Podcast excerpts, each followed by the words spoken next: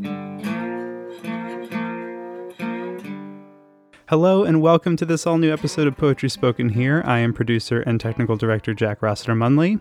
And very quickly before we get into the episode, I just wanted to mention, as always, that Poetry Spoken Here is produced by Cardboard Box Productions Incorporated, a small digital production company making podcasts about poetry, literature, and cultural history. You can find out more about Poetry Spoken Here and all of the other Cardboard Box Productions podcasts at cardboardboxproductionsinc.com. And most excitingly, Cardboard Box Productions also has a newsletter called Unboxed that you can subscribe to. And that's a great place to get more information about the poets and writers featured on Poetry Spoken Here, and the people, poems, and subjects featured on all of the other Cardboard Box shows. So, again, that's the newsletter Unboxed that you can subscribe to from cardboardboxproductionsinc.com. On with the show.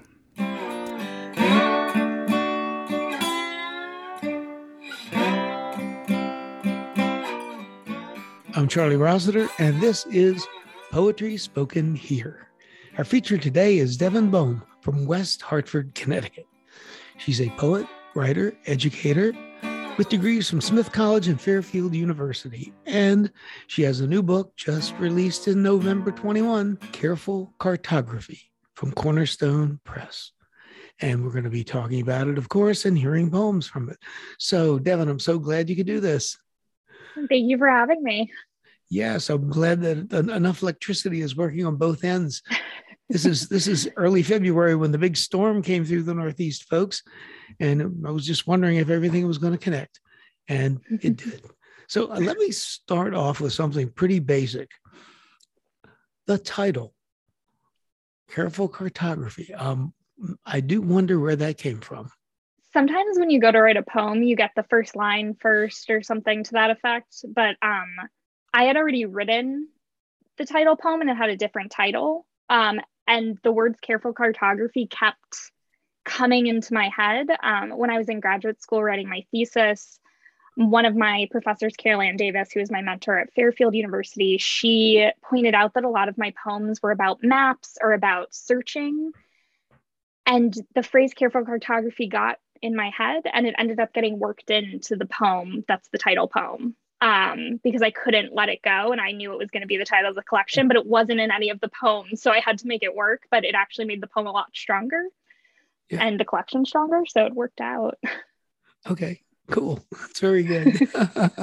I knew you'd have a good reason because to the person coming into it, me, I wasn't sure why why exactly, though you do go from place to place in sections of the book, you know, from from here in the States, your year in London and other other interesting things, time in Boston. Where would you like to start? Um, I could read the title poem just to give um, some context to the there whole collection. Yeah. um, and that will give some more context to why careful cartography as well, um, as opposed to less careful cartography, I suppose. Sloppy cartography sloppy cartography. All the yes. borders I'm, are I'm, like messed up. no, we're trying to very exactly map something here for sure. So, um, and yeah, this is how the book opens up. It's careful cartography. The first time I died was in my mother's belly. They had to scrape me out of her like they were emptying a cantaloupe of all that was good to eat. They found me still alive. They found me screaming. I splattered my father's glasses with blood and he fainted, pitched down hard to that mess of linoleum and whatever viscera came with me. I didn't mean to hurt them. But I am not someone who was born knowing a word like dishonor, and no matter how many books I devour starving, I have always spit out that pith, those seeds.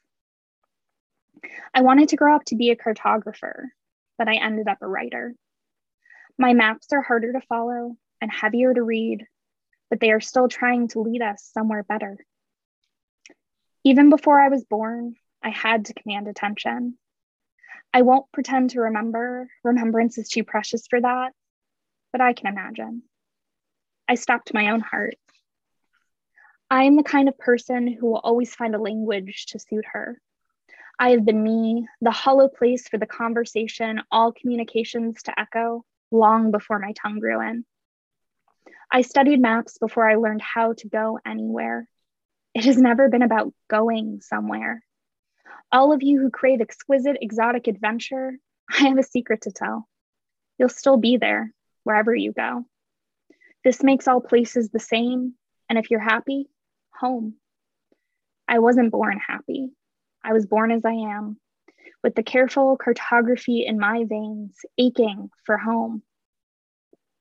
I have kept dying the way I've kept reading, like a plow whose furrows hope to be deep enough to seed. Herbs, flowers without thorns, so the bees can make me honey, can pollinate, some more can blossom, grow. I'm not dying just to get your interest. I am dying because sometimes maps are not enough. No matter how uncharted the voyage, I have made it this far, alive and still screaming. I will never mean to hurt you, but I have places to be and I have to find a way to speak them. It is the way I was born. Hmm. Yeah. you, you, no, I, I realized somewhere in either your website or here, someplace, someone mentioned maps as what you use to figure out how to get somewhere, right? And that's quite obvious. And then I realized that if I'm left alone, when I think about maps, I just think about them as presenting what is. Like, here's the lay of the land, not how to get, though I use them all to get places. But I, I don't know. Does that mean anything? well, I think when we think of the word cartography, it's about map making. So it is about trying to chart what's there, um, which is why the sections in the book are kind of like the places I have been. But then the writing of the book is really me trying to figure out what those places meant to me and how they're forming me as a person. The the subtitle of the uh, the book is mapping an autobiography. So it's trying to lead yourself somewhere, and it leads to the last section of the book, which is home, as mm-hmm. opposed mm-hmm. to which is like not a real place, right? It's an ambiguous concept. And for me, in the book and in real life, uh, home is a person, not a place, which is why it's not denoted by being in West Hartford, Connecticut, but by right. the concept of oh. home. Yeah. Okay. Yeah. It just was a, to me, a surprising realization. I went, oh, you look at the map because you want to know how to get there. I'm thinking, wait, no. I'm, and I do when I'm out in the world, I guess. But when I'm not out in the world, I'm just looking at a map is to just see what the scoop is, what's going on here, you know? Yeah. And if you're drawing your own maps, then you're creating yeah. that meaning. True, true, true. I love it. Yeah. I'm thinking about how did you write the poem or how do you write your poems? But I think I like to ask it like this Do you remember any one or two like big ideas, big good statements that somebody made to you back when you were in school? about how to write poems. A big admonition, you know, like always have a dog in it. You know, that's silly, but you know what I mean.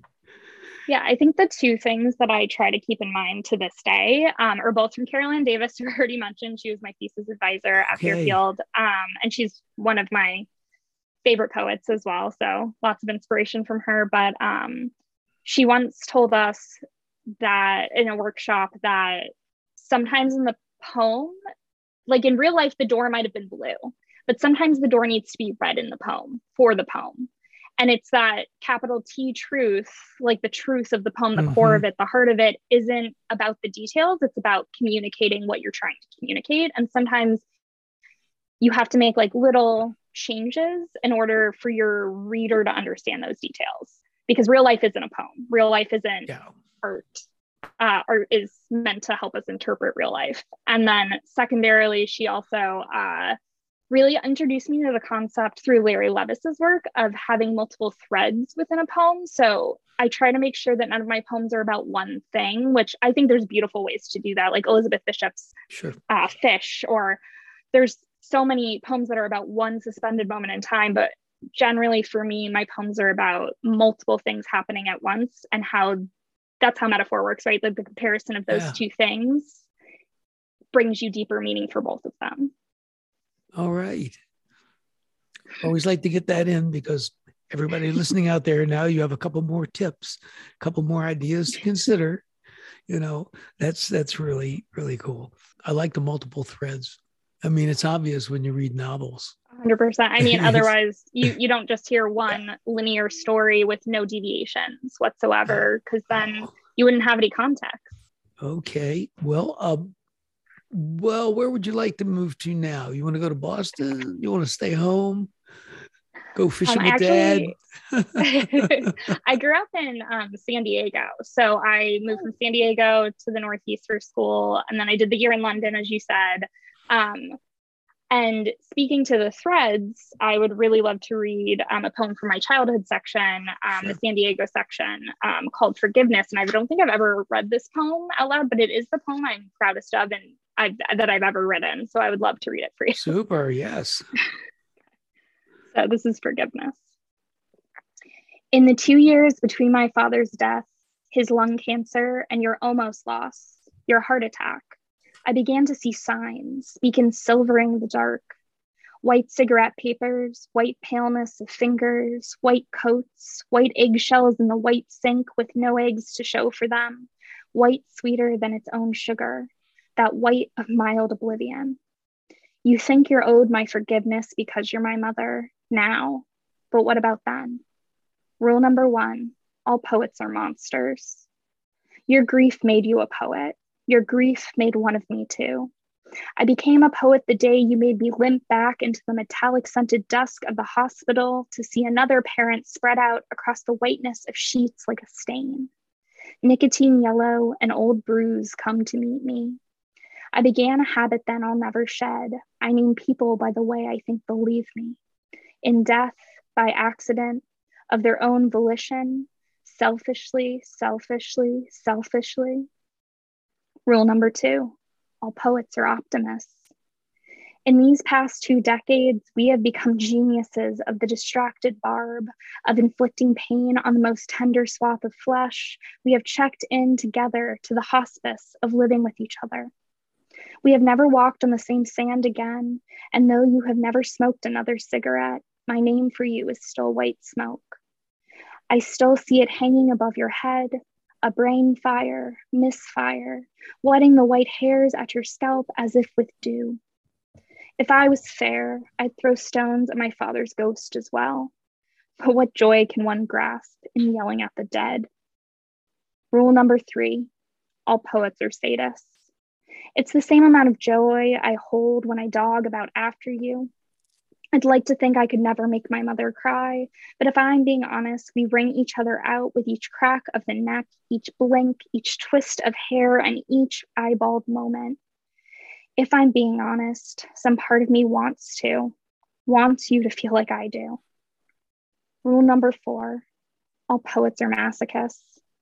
The skin on the back of your hands is shivery, paper husked in half, gutted, those veins trace a history of waving pain away, of ga- gathering it back to us again. They are blue, purple, they are bruises. They are shadows of the same bird wings etched my, beneath my sleeping eyelids, the ones that wake me. I know that. I know it all, but but isn't my inability to forgive you a kind of love? You mean too much to me.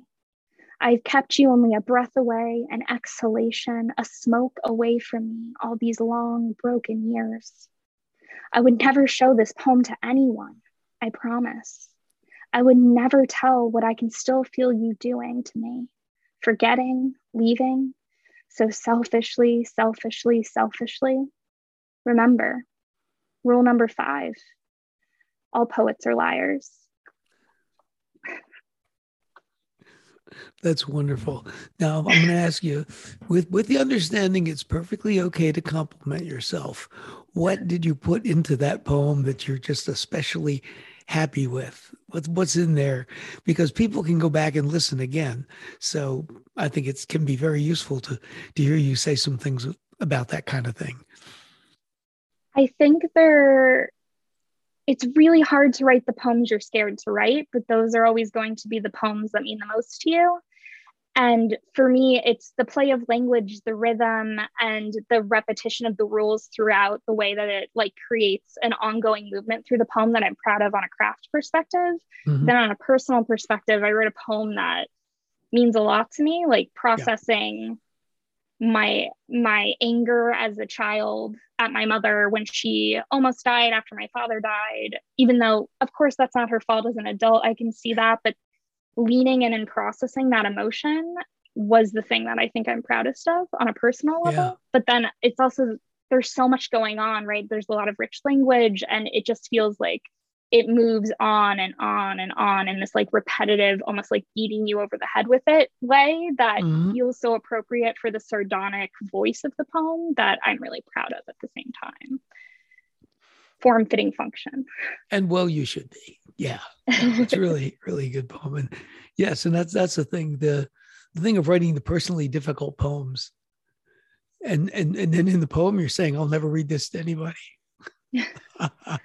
All poets are liars. Which express, of course. there you go. Beautiful. Yeah, I definitely don't think of myself as a funny poet. So the, no. fact I could make you laugh a little with that, um, also definitely a big plus. Well, I think your list poems have some things that, if if not downright funny, certainly amusing, or what do you want to call it? You know, light. Lighter light, for sure. Yeah, and they're well, yeah, sure. yeah. and they're throughout the book as kind of like these signposts of where you are or like out in the journey and then if you're moving through the map where you are in that journey you can kind of check in on the narrator which is me as it's an autobiography um, sure. through the list poems because um, they do develop and they have some repetition within each poem as well so yeah. a lot of poetry books which i love all types of poetry and this is mm-hmm. just not i decided to do something different. Um, a lot of poetry books you have those individual poems but i tried to really make this one kind of long piece at the same time that you can mm-hmm. follow throughout. Yeah. Well move right move right along. Let's let's do another poem. It probably has lies in it. Probably. Um we can move on into uh into London. Um, as you said, I lived there for a year when I was um, 20. Uh, so it's a very formative year to live on your own in a foreign country for mm-hmm. a year. I mm-hmm. didn't even like go home at any point during that year. I really lived there. I worked there um, and studied at the same time. Didn't even travel that much, really just like lived in the city. Um, and you know, you have a lot of uh, relationships during those times of your life that are really formative too, that teach you a lot about yourself and yeah. that you can be loved, that how what you want from love and things. So this is one of the list poems you were talking about. Um, and this one's called Anomalies of the Natural World.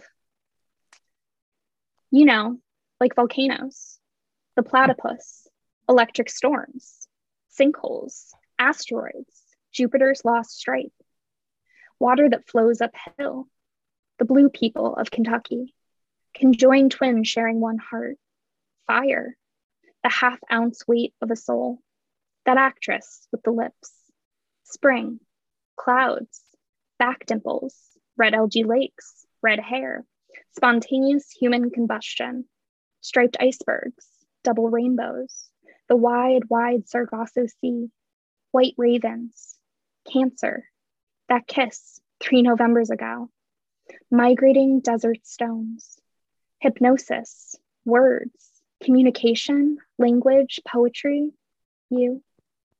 The way your body generates heat in your sleep, a spot of thunderbaldness.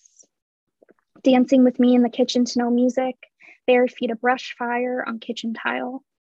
Your ear to me across distance, time. A heartbeat in stillness, a small tiny punch I feel in my ribs. The cryptozoological miracle of your hands the indefinable thing that happens in the millimeter of space between us, between breaths, our love that undulates like a jellyfish, our creature without brain or teeth. What was the relationship to what the college when you were there? Were they did you have an advisor over there, somebody who advised the or they just leave you and tell you to write reports once in a while or how did they do it um, yeah i was actually a student at university college london for the year oh, um, oh, right. so i had okay. an academic advisor through university oh, okay. college london yeah and i was okay. in the english department which isn't surprising i'm sure um, right. um, it was an incredible program though the school is completely different in the uk and it was a very um, self-directed experience and i probably learned more about writing during that year than i did my first two years at smith in a lot of ways because i was left to figure it out as opposed to being uh-huh. very carefully directed through how to write yeah. an essay which you learn in high school really yeah well so so you it was like a normal year of school enrollment but it was over there in a different school environment and that sort yes, of thing yeah so I did the whole year there. I did some classics courses and like film courses as well, which was really interesting because um, they have complete. I also took American literature while I was in London, which was a very strange Good experience. idea. yeah, right. I wanted a different perspective because like I have heard all about the last of the Mohicans in America, so I wanted to hear what England had to say about it. Whoa. I, I wouldn't mind seeing your reading list. I think it would be interesting. a lot of uh, lot of weird old captivity narratives and things mostly. Yeah, but yeah, yeah. No, I had a good time. American literature. Yeah, no, I had a good time with with when my son was in college reading reading his stuff. You know, he had the he liked the West in literature, and I'd never read the Virginian and some other things like that. I didn't even know Cormac McCarthy for God's sake. Well, you know, you oh. live and oh. learn. well, I don't know everything just a few things. That's fair. I like I learn something new every day. Thank God. Yeah. Well, you mentioned that on your website actually that you're very devoted to. Can are you particularly looking into anything now? Um, you know, just expanding um, the kinds of authors I read, I think, is my biggest thing. Um, more perspectives from um, authors of color and uh, authors of different cultures and in translation uh-huh. as well. Um, I got really into Murakami recently, which I knew very little about Japanese literature, and that led me to a lot of other Japanese authors. Hmm. Um, and I'm reading a, I, I read, I will read anything. It could be terrible, honestly. I will, I just love to read so much. Um, I try to make sure I'm reading things of good quality as well, but um, I read a lot of young adults and a lot of uh, fantasy and things like that in fiction. and I'm currently reading, um, it's a it's a revised concept of like instead of the civil war just ending instead there's like zombies and it's like a young black woman who instead of slavery she's all the um, black people have been made to fight the zombies now. Instead like they've been freed but they've been forced into a new type of enslavement. So it's a really interesting take on yeah. the american south during what we think of the reconstruction period. Yeah. um wow. and i think really good fantasy reforms our thoughts about certain parts about our own world. And that's what this book does. It's called sure. dread nation. It's really good. Dread nation? Dread d-r-e-a-d yeah Oh yeah. Well, was there is there isn't there a rap group D R E D? That's why I had to ask. That's all. Well, probably. Okay. I don't know. All right. That's real. I'm glad I asked that because uh, you told me some new things. Right. So Learn there something you go. every day. That's the fun of doing this. Right. Well, why, well, why don't we do one more poem? We got to, I, I like people to get a good sampling, and this isn't broadcast, so we can do as long, you know, we go as long as we go. So we'll just go over a few minutes and hear another poem. All right. Because I think um, that'd be a good thing. Awesome. Um, let's uh, jump forward to home, the home section then, uh, which is the the end of the map essentially. Mm-hmm. Like, uh, and it's mainly about I got married this past June to my husband, who I, I've known for the last decade and is the love of my life. Uh, so the whole last section is about him. Um, and also, you know, when you're in a relationship with someone that really makes you feel your worth, I think there is this element of needing to feel worthy as well. Um, so that's what this poem is kind of about. It's called White Witch Moth. Science can't tell us why moths fly towards our lights, not for sure. But we humans, we don't need to be sure. We need only to recognize bewilderment to know the truth. We're fucking up the wild with our glow creating mirages that must seem miracles, the moon finally found after all that trembling. Who are we to do to them what we do to ourselves? Putting out sugar for hummingbirds and feeders like red, long throated flowers, faux tangerines in a blue glass bowl on my counter telling you, I am a good woman, nurturing. I will feed you with all this honey and little bear figures, the bear letting you know I could have harvested all myself. We are liars. I am a liar. A mustard plant may bloom, but it is not a sunflower. All light can be bright, but all lights don't serve the same purpose. The hospital fluorescents flicker on off, on off. I am waiting to know if we have time yet to make my lies into something like reality. The thunder that is not thunder, but the blare of some television pinches me awake.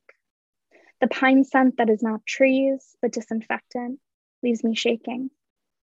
I could be your good woman. I could be nurturing. I could be both the bouquet and the rose bush, if only I am given the time to become. The moon's uprising path, the white witch moth like a crane reaching upward, the light soaked moment where my wings, the largest wings in the world, carry me not away, but home to you. There you go, bringing it all back home. all right, that was lovely. Well, it's been really nice talking to you, Devin. Devin Bohm from West Hartford, Connecticut. Her new book, Careful Cartography, from Cornerstone Press. Uh, she has a website, and uh, you can go there and learn more about her. It has links to some of her poems that have been published. It's a very, very nice website, very informative. And uh, it was good for me prepping for this to get more of your poetry to read. I didn't get time to ask you about Bukowski. Oh, well. it's been great. Thank you so much for having me. Bye bye.